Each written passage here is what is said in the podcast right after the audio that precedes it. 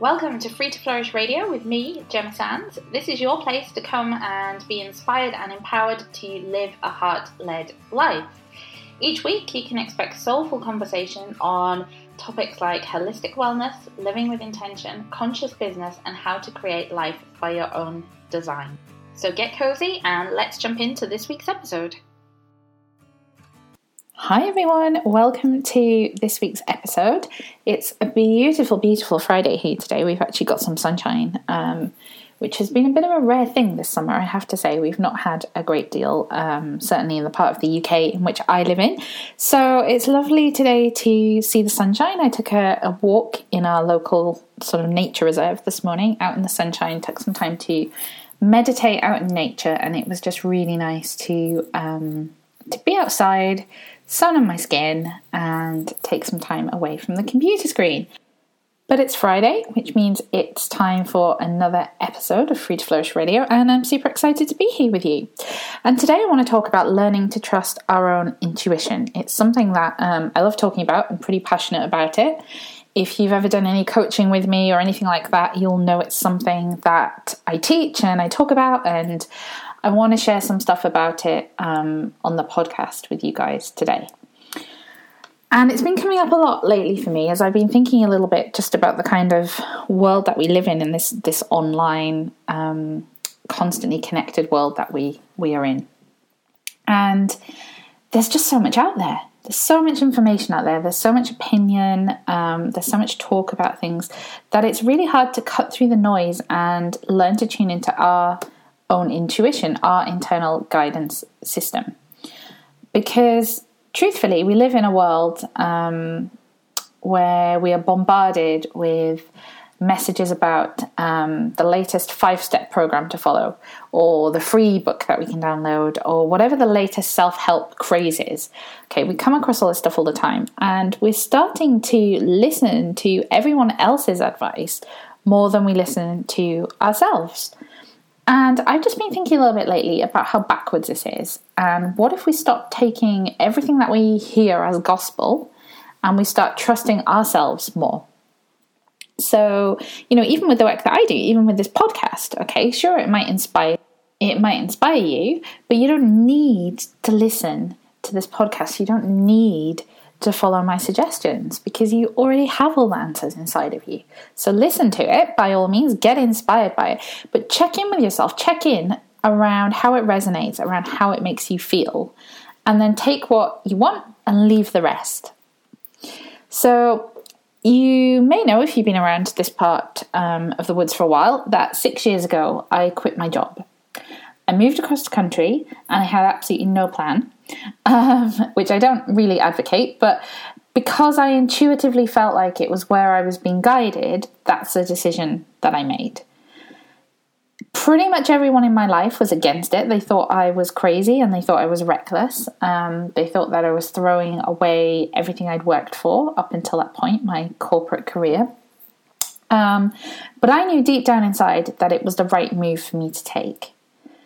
And there have been many other times in my life where actually the opposite happened. I went against my intuition. I didn't follow what my gut was telling me.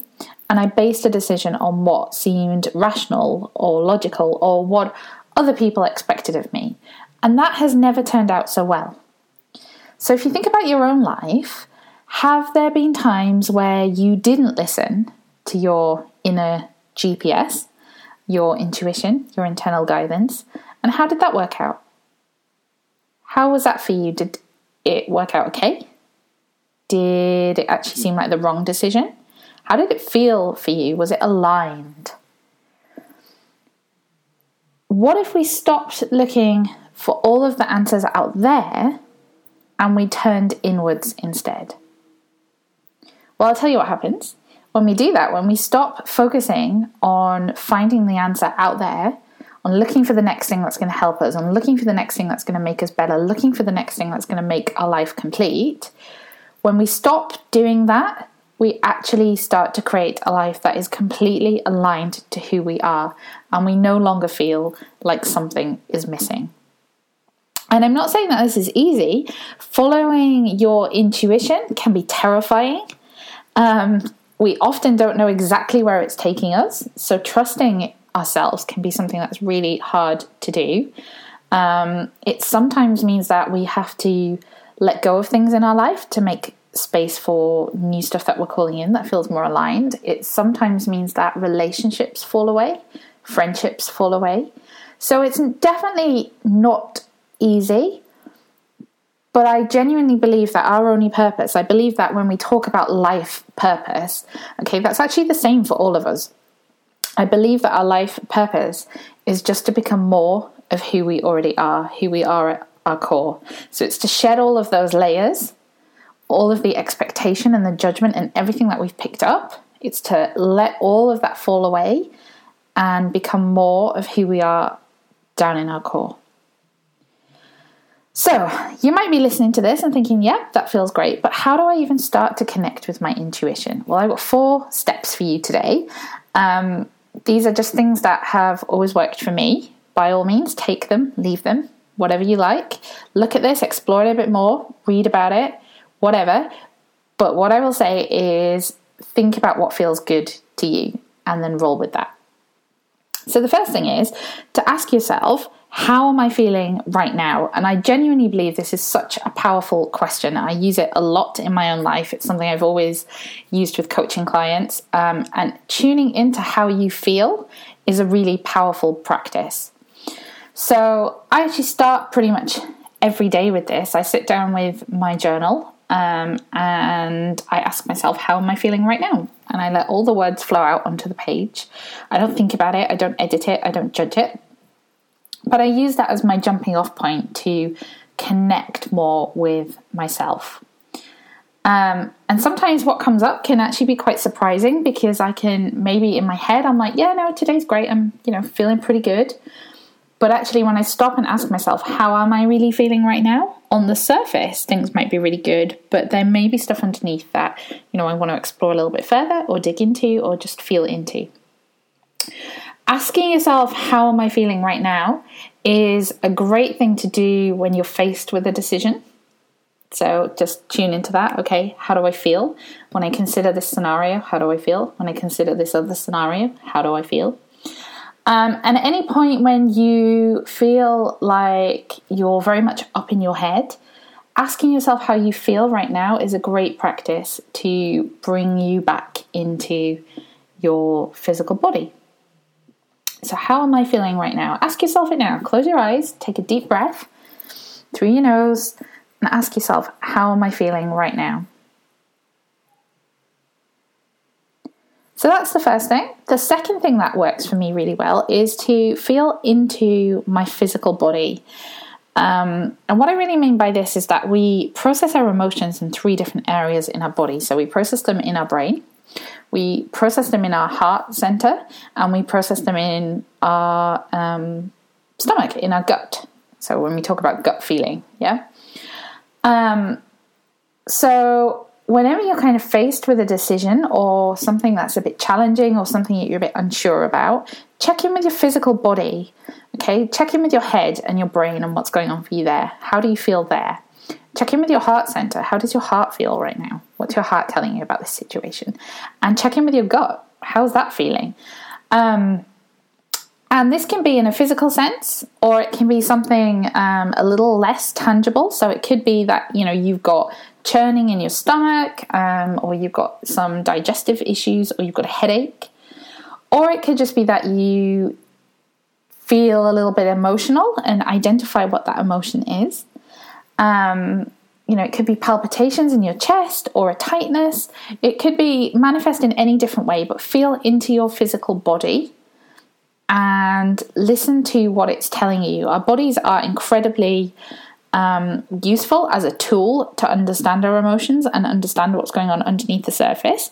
But the truth is, in this world where we're constantly bombarded with things and we're constantly switched on, we often feel quite detached from our bodies and we are not open to receiving the signs that it's trying to give us.